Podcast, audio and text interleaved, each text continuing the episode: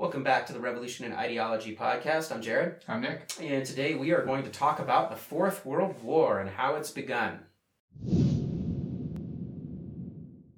So, we've been talking a lot about the Zapatistas uh, lately on our channel because they are one of our favorite revolutionary movements of the modern era. They're one of actually considered the first post structural revolutionary movement um, in world history for a host of reasons. If you'd like to know, do a little research on your own, or you can go back and, and, and look at our historical context video about the Zapatistas. Um, but today we're going to talk about one of the more important things that they're able to accomplish, and that's through their spokesperson, Subcomandante Insurgente Marcos, and that's develop narrative. We've already done an episode on one of the more fictional creative stories that Marcos wrote. Uh, it's called A Glass to See to the Other Side. Today we're going to talk about one of his more political treatises. It's called The Fourth World War Has Begun. So, without further ado, I think I'm just going to go right into uh, at least reading the intro part, and then we'll talk a little bit about the pieces of a puzzle that he talks about regarding solving the problems of neoliberal capitalism on a global scale. Any comments before we go? Nope. Okay. All right, so he begins The Fourth World War has begun. As a world system, neoliberalism is a new war for the conquest of territory. The ending of the Third World War, meaning the Cold War, in no sense means that the world has gone beyond the bipolar and found stability under the domination of a single victor. Because while there was certainly a defeat to the socialist camp, it's hard to say who won. The US, the EU, Japan, all three? The defeat of the evil empire has opened up new markets, and the struggle over them is leading to a new world war, the fourth. Like all major conflicts, the war is forcing national states to redefine their identity. The world order seems to have reverted to the earlier epics of the conquests of America, Africa, and Oceania. A strange modernity, this, which progresses by going backwards. The twilight years of the 20th century bear more of a resemblance to the previous centuries of barbarism than to the rational future described in science fiction novels. Vast territories, wealth, and above all, a huge and available workforce lie waiting for the world's new master.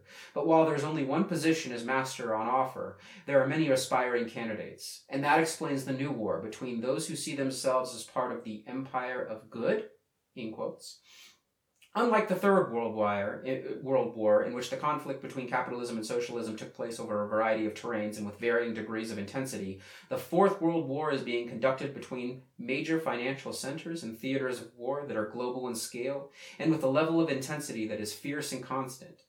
This ineptly named Cold War actually reached very high temperatures, from underground workings of international espionage to the interstellar space of Ronald Reagan's famous Star Wars, from the sands of the Bay of Pigs in Cuba to the Mekong Delta in Vietnam, from the frenzy of the nuclear arms race to the vicious coup d'etat in Latin America, from the menacing maneuvers of NATO armies uh, to the machinations of the CIA in Bolivia, where Che Guevara was murdered.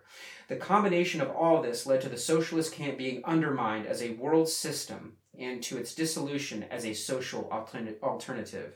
The Third World War, which showed the benefits of total war for its victor, which was capitalism, in the post Cold War period, we see the emergence of a new planetary scenario, in which the principal conflictual elements are the growing importance of no man's lands, arising out of the collapse of the Eastern Bloc countries, the expansion of a number of major powers, the US, the EU, and Japan, a world economic crisis, and a new technical revolution based on information technology.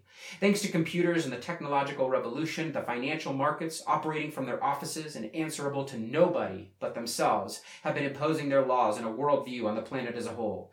Globalization is merely the totalitarian extension of the logic of finance markets to all aspects of life.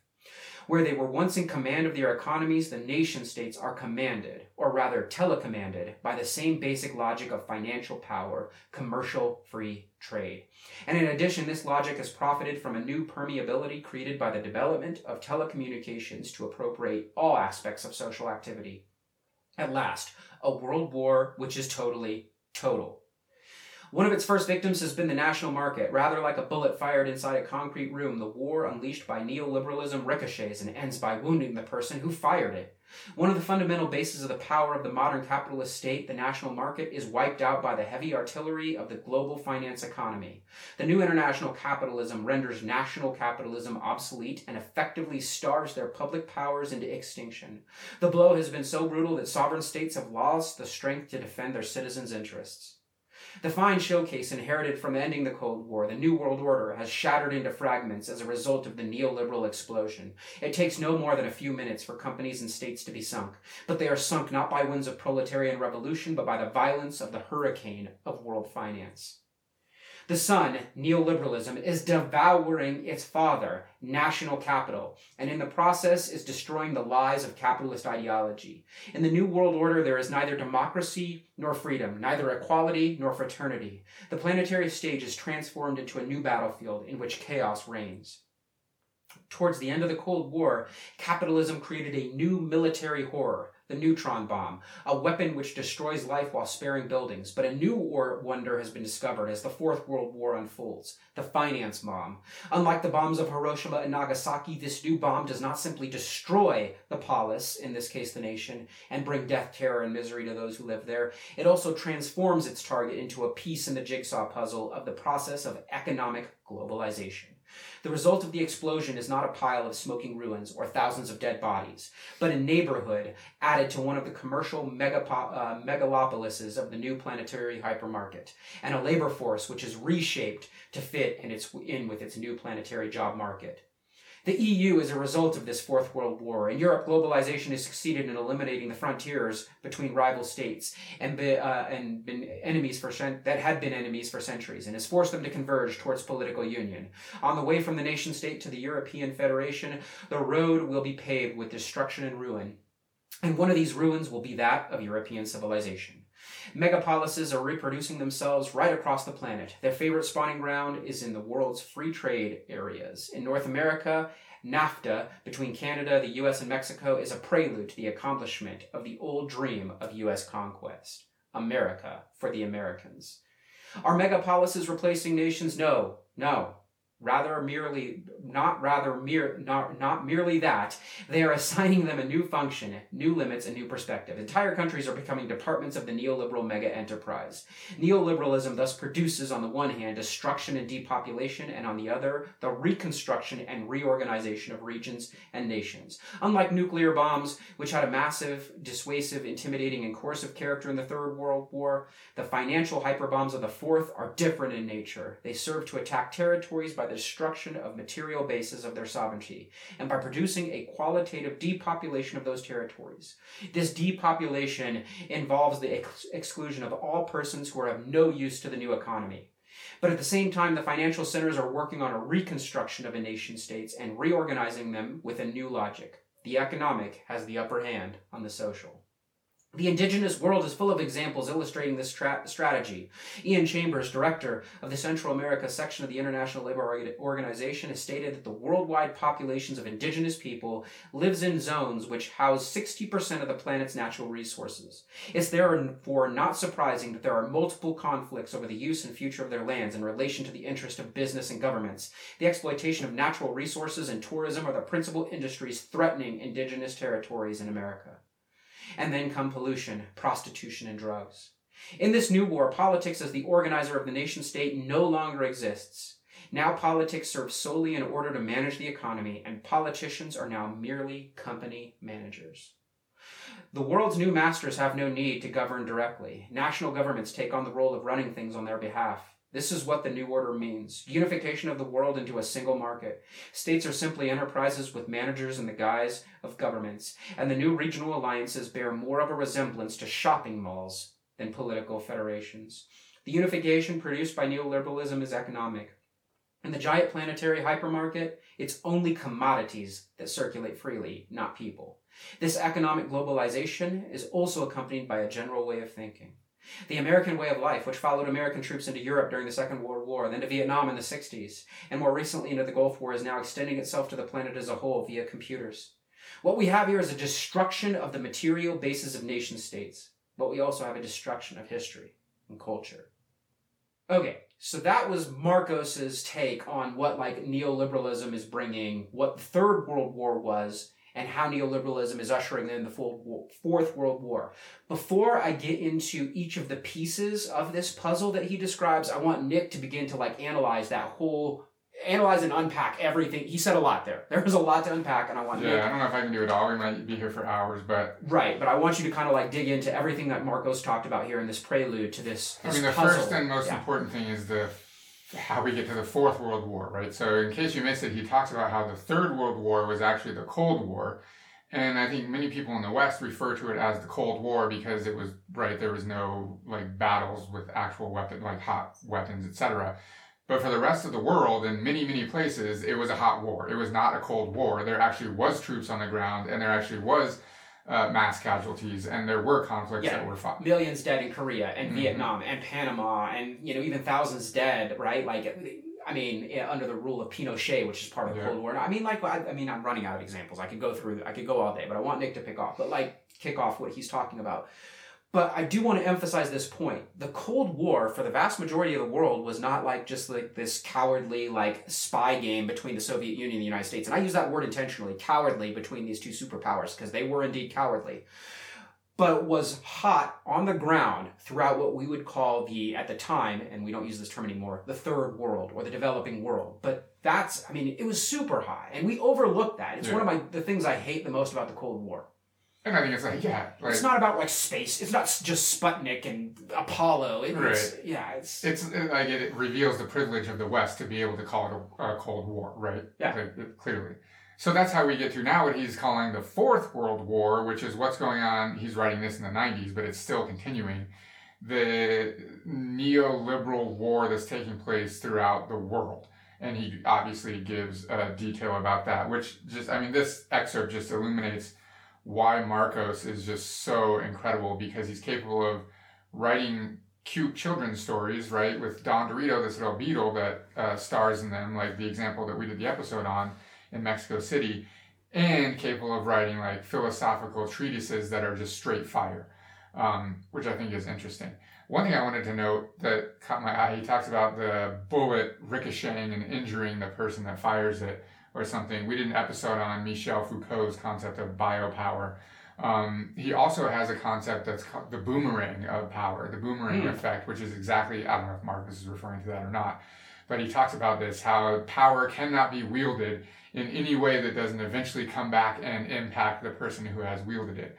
And that's exactly like along the lines of what Marcos is talking about, which is interesting. Well, he even talks about like how the father is now, or the son is now devouring the father. Like Mhm. neoliberal capitalism, this new like whatever, however we want to frame it, like it's framed differently in different places. But this new neoliberal globalization version of capitalism is now actually eating its original like Adam Smith pure version of capitalism. Like that's gone now. So Yeah, people exactly. that, that talk about like free market and rising tides and so on and so forth, they're talking in language that no longer even exists anymore. That version, that pure version of capitalism, we can debate whether it is effective or not. yeah, that's, that's- that's completely been superseded Yeah. by this new advanced industrial society. it's that- like the Frankenstein, right? Yeah. That's what he's talking about. Which there. like people celebrate Adam Smith for like you know the things that he did and like that's fine, economists and political scientists and so on. But he not at all is referring to the capitalism that exists today. yeah, he's rolling over in his grave at Yeah, this point exactly. in time, and, and we're not even capitalist, as you all can tell from our channel. But like, Yeah. yeah, he's rolling over in his grave at this Exactly. point in time. What about this uh, idea that politicians um, at all levels, all levels, all the way on up to the executive level at, Mhm. at on national scales, are, aren't even real politicians or leaders anymore? They're merely company managers. what Yeah, this that? is such a good metaphor, and I love it because, uh, as I think everyone knows, or they should, I guess, uh, corporations run politics. Definitely in the United States, right? And it's the United States that is the imperialist power at this point. Uh, that's going into places like Mexico as a result of NAFTA. If you watched our episode on the history of the Zapatistas, that are doing these things, right? So, yeah, he's basically saying the politi- and he specifically says the politicians are now doing the jobs of like the corporate CEOs. They don't have to work anymore. The politicians will go into uh, and colonize countries and restructure trade agreements and local politics in wherever they are entering so that the corporations can function. That the CEOs don't even have to do that anymore. The politicians are now doing it for them.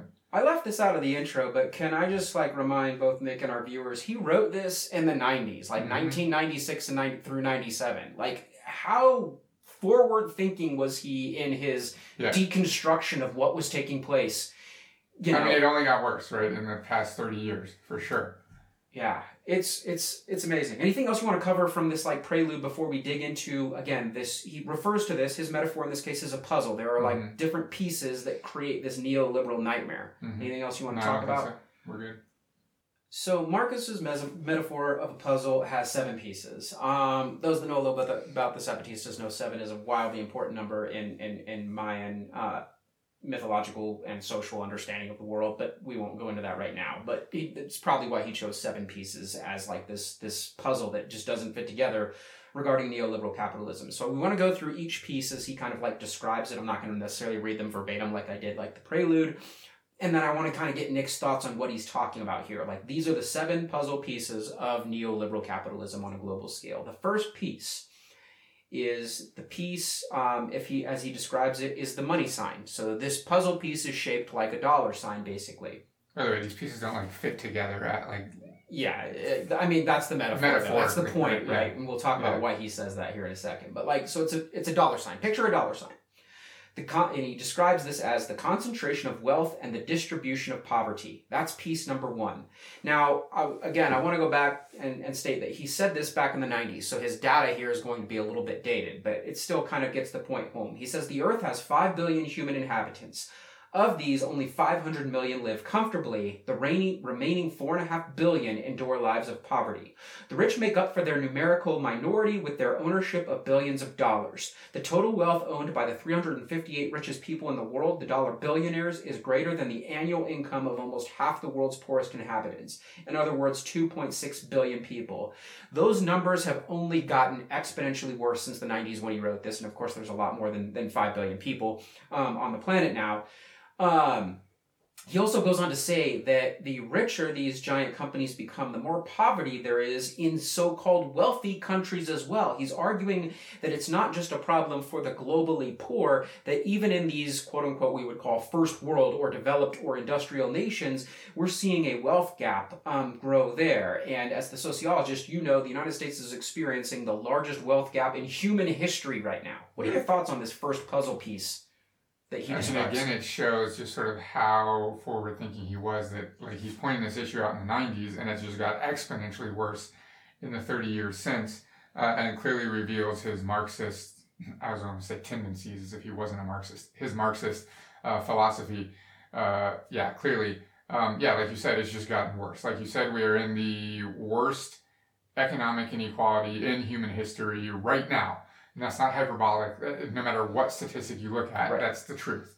Um, so, and I think your point is valid when he's talking about how it's not just the quote unquote third world countries, right? Which is oftentimes what we think here in the West. It's like, well, I mean, they are they're poor there as a result of colonization and, and so on.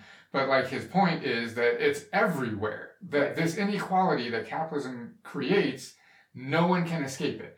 Even in the wealthiest countries, even they themselves experience just rampant inequality as a result of capitalism. It's local, it's global, it's everywhere. Yeah, and it's a disease. It's the first piece of the puzzle. Mhm.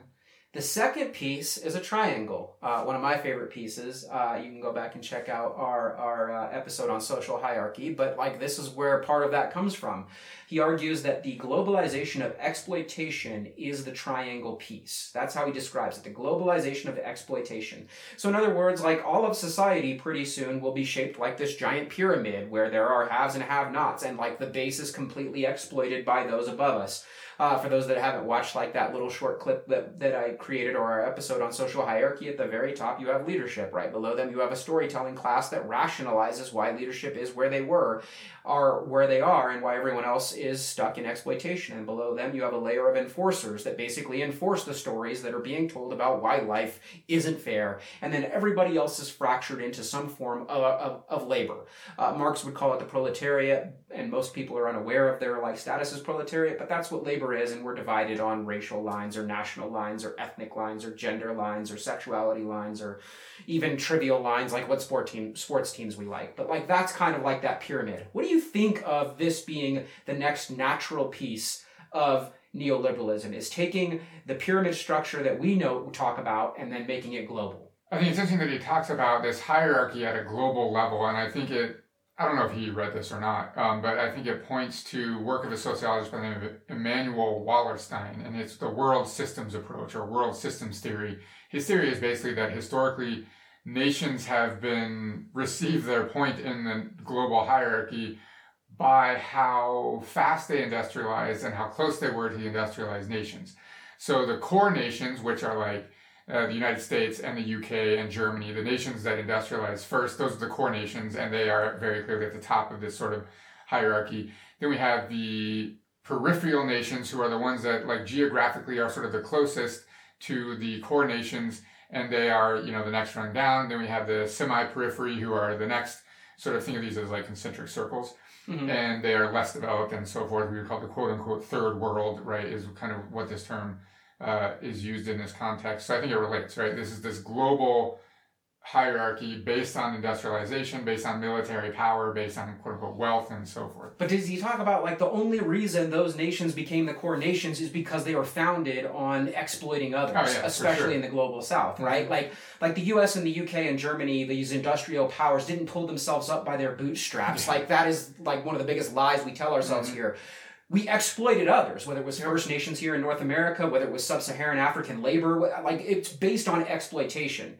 And I think one thing that's lost in this idea is even before we get to neoliberal capitalism, is these developed nations are only developing because they are recovering from centuries of exploitation by these industrial And I think something that gets often, often looked over that we don't talk about nearly enough in like U.S. history for sure, but even global history, is the fact that the U.S. became the world power that it became as a result of the other world powers being completely decimated by World War II. Yeah. That the United States was the only one that didn't have damage on a local level, not including Hawaii right? But like if you look at pictures from London after World War II, it's completely destroyed. Yeah, imagine it trying to rebuild, does not exist. rebuild New York City yeah. or DC or Philly or something. Like that. But the United like States that, didn't yeah. have to do any of that. Even the Soviets, the other world power, actually also had to compete. They were also competing with the United States and having to rebuild. Exactly. Stalingrad and Moscow and yeah, yeah Petrograd and yeah. So anyway, all right, moving on. Okay, the third piece to this puzzle is is uh, a circle. So so far we have a dollar sign, a triangle, and now we have a circle.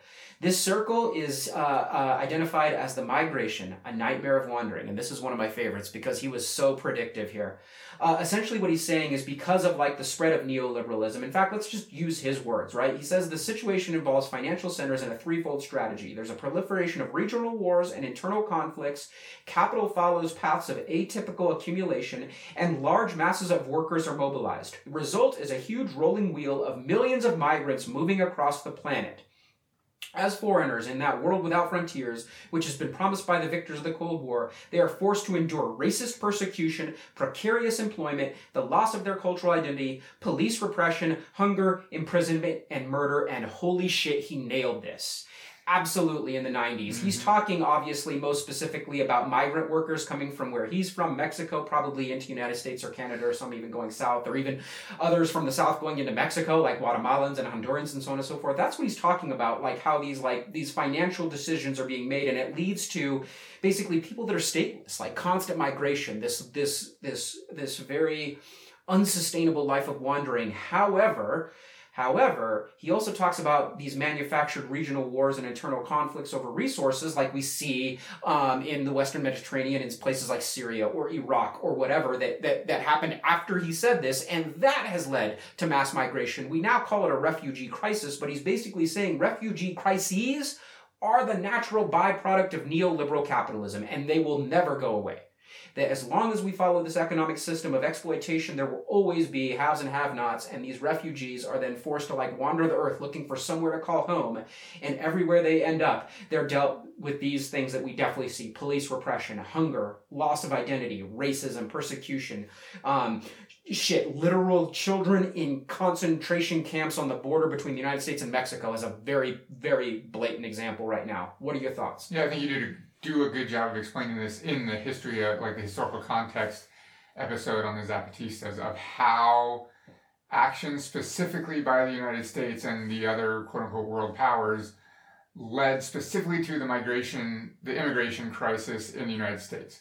And like we think that like this came from nowhere. Well, why would they be doing this? Well, like we caused it, and we don't understand. We don't make the connection between how our lives of relative luxury have led to the, like you said, the refugee crises across the globe. Right, like, like Iraqi refugees exists because of U.S. exploitation, exactly. or in Syria, the civil war, the exploitation. In this case, we would argue of the United States, Russia, and Iran. Mhm. In this case, all playing a role in creating this mass refugee crisis. Turkey, yeah. yeah, Turkey. If we like, can't let them off the hook. Yeah. So yeah, absolutely. Um, okay, the fourth piece to this um, completely unsustainable puzzle or, or puzzle that doesn't fit together is a rectangle. So dollar sign, triangle, circle, now a rectangle.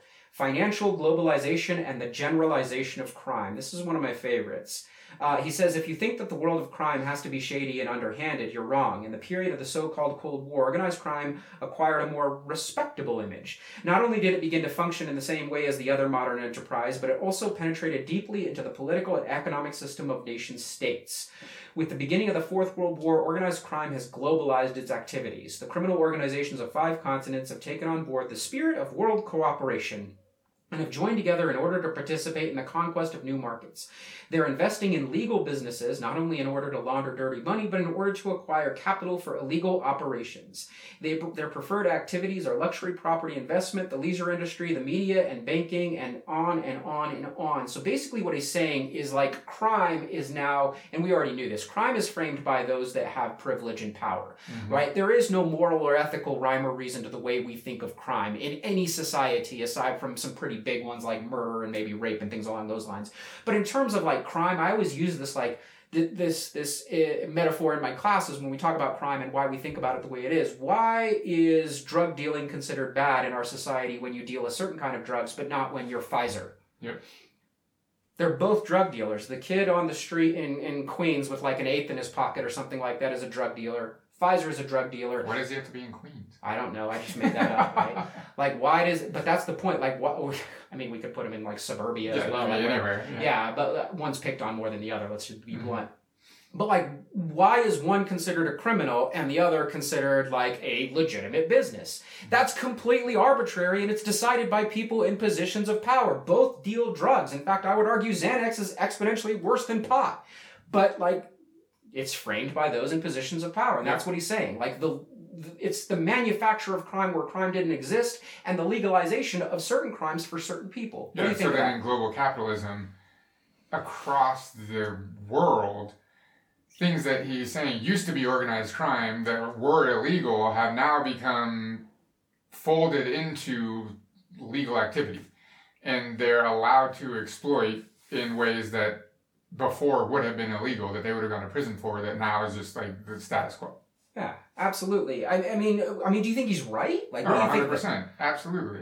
Okay, and he also argues with this whole shape of rectangle that like because of like this rise in manufactured crime, and that's what it is, right? Like people in positions of power making up things that are illegal so that they can catch more criminals. Like you see, and uh, United States is the biggest center of this mass incarceration, Mhm. right? And that's one of the biggest byproducts there is, and, and it further like draws delineates the line between haves and have-nots. No, yeah, there's a reason that we have more people per capita in prison than any other country in the world. Right. That's it. And as we've discussed in other episodes on different topics, why we have more laws than just about any other nation state in the world. Those laws aren't necessarily about protecting people's freedoms. That's it's the opposite thereof. Yeah. So anyway, all right.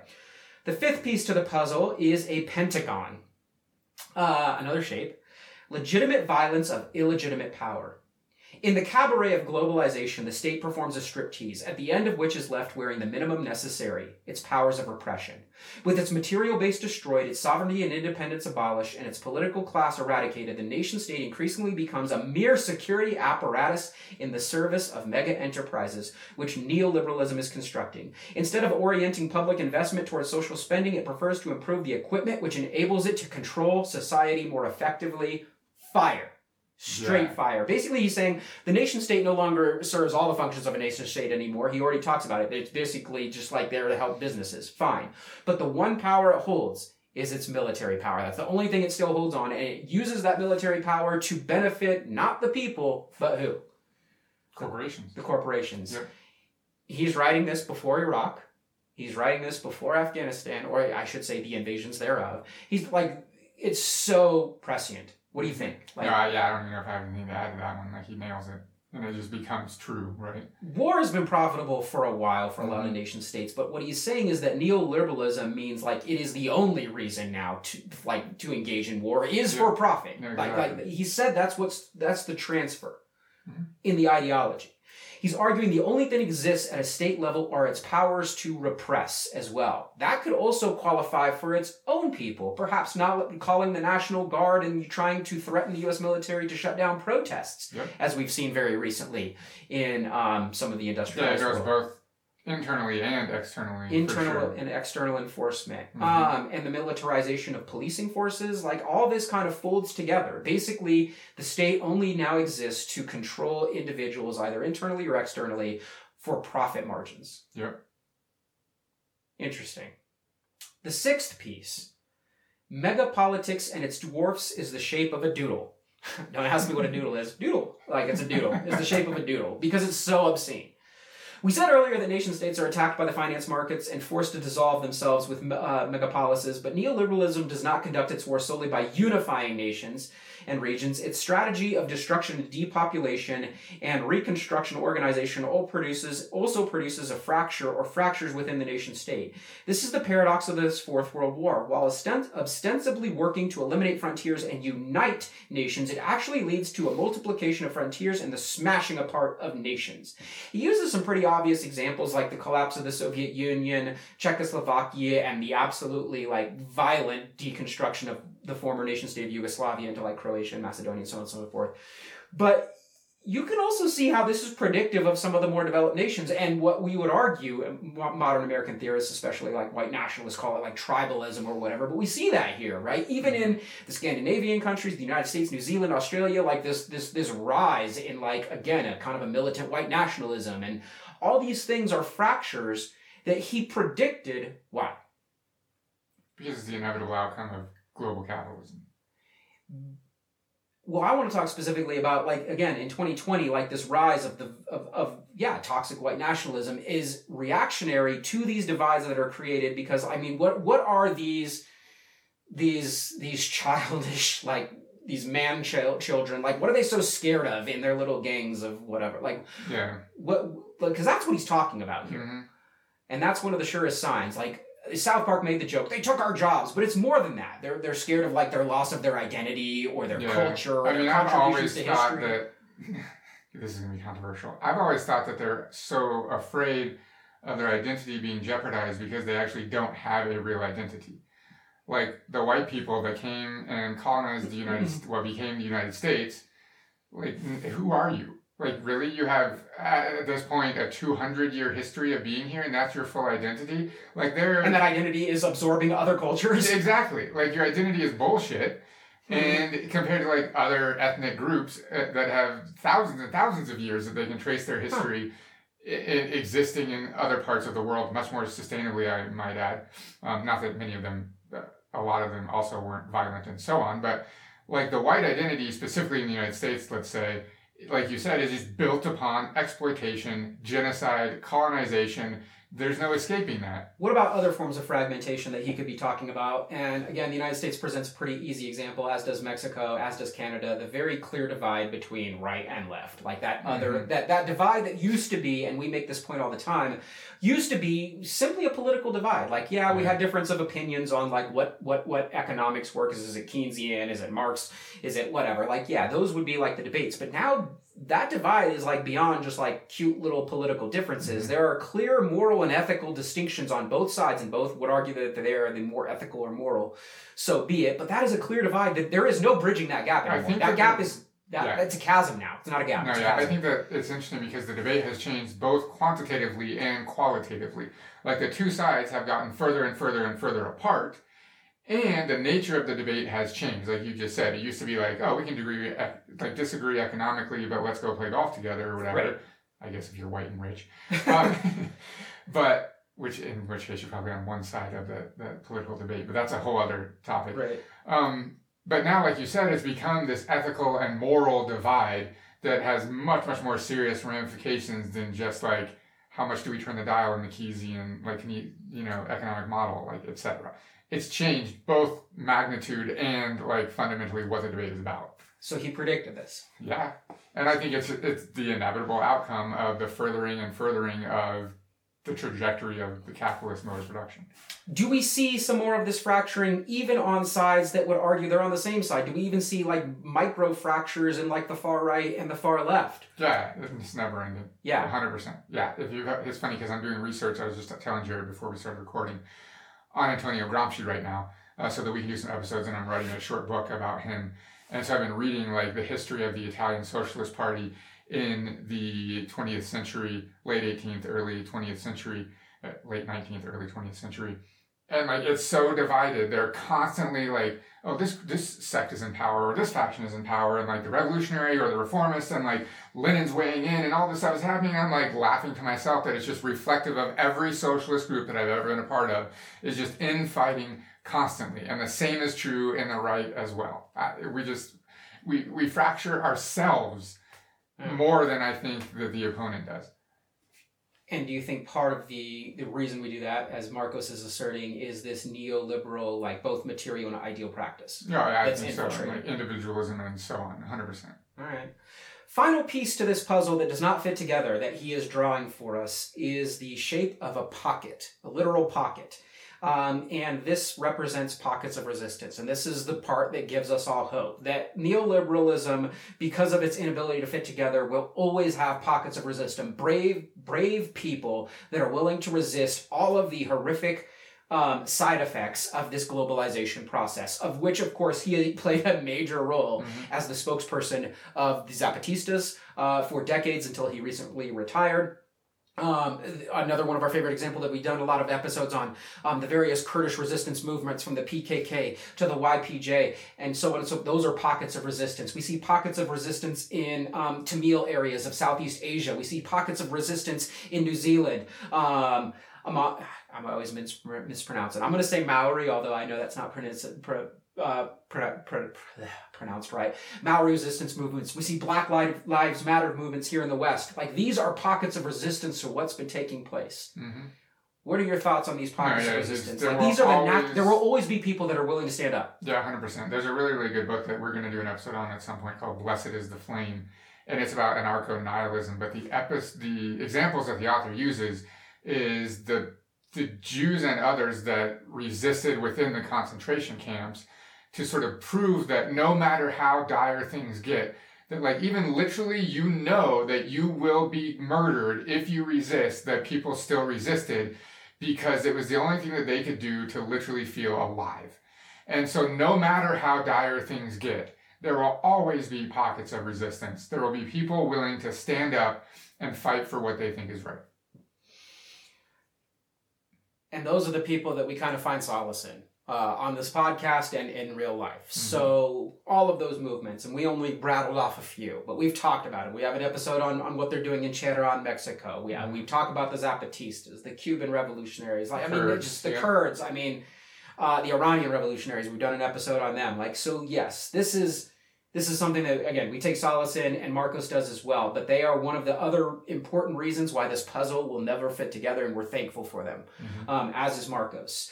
He concludes by saying, having now drawn, colored, and cut out these seven pieces, you'll notice that it is impossible to fit them together. This is the problem. Globalization has been seeking to put pieces, put together pieces which don't fit. For this reason and for others which I cannot develop in this article, it's necessary to build a new world. A world in which there is room for many worlds. A world capable of containing all the worlds. And again, one of my favorite quotes of all time, a world in which many worlds exist. hmm Any final thoughts on Marcos and his discussion of this Fourth World War? There's a good book. We used to use it in class. One no, many yeses, right? Mm, yeah, And that's so the he they, the author. I can't remember his name right He's now. He's inspired by the Zapatistas. Yeah, yeah, exactly. He talks about the Zapatistas a lot and this idea that Kingsnorth is his name. Yep, you're right. We'll link to it in the show notes. He writes about how there is one very clear no, which is a no to neoliberalism and global capitalism and this kind of exploitation that Marcos is talking about. And that the world should be open to many yeses, many solutions to right this problem. And Marcos talks in those same terms here how there should be a world where many worlds can exist, where people can live their own lifestyles and their own solutions to this global problem clearly. Yeah, without the impact of the nation state, without the impact of the uh, uh, corporate overlords, absolutely. So uh, that's all we have. The Fourth World War has begun. Marcos wrote it in the late 90s, I want to say 1997, um, and he predicted 2020 to a T. Sorry, we're dating this episode, but he did. He predict. I guess I guess there's nothing about COVID in here, but yeah, just about everything else. It's here. So Yeah. Find us online. We're at revolutionandideology.com. We are on Twitter at Rev and Ideology. Um, if you're listening to this as a podcast, make sure and give us a rating and leave a comment and share us with your friends. That will help us to find listeners. If you're watching this on YouTube, make sure you like the video and leave a comment and subscribe if you haven't already and share us as well. If you really like what we're doing, you can support us on Patreon. We are at patreon.com at revolution and ideology. Uh, I'm Nick. Jared. Later.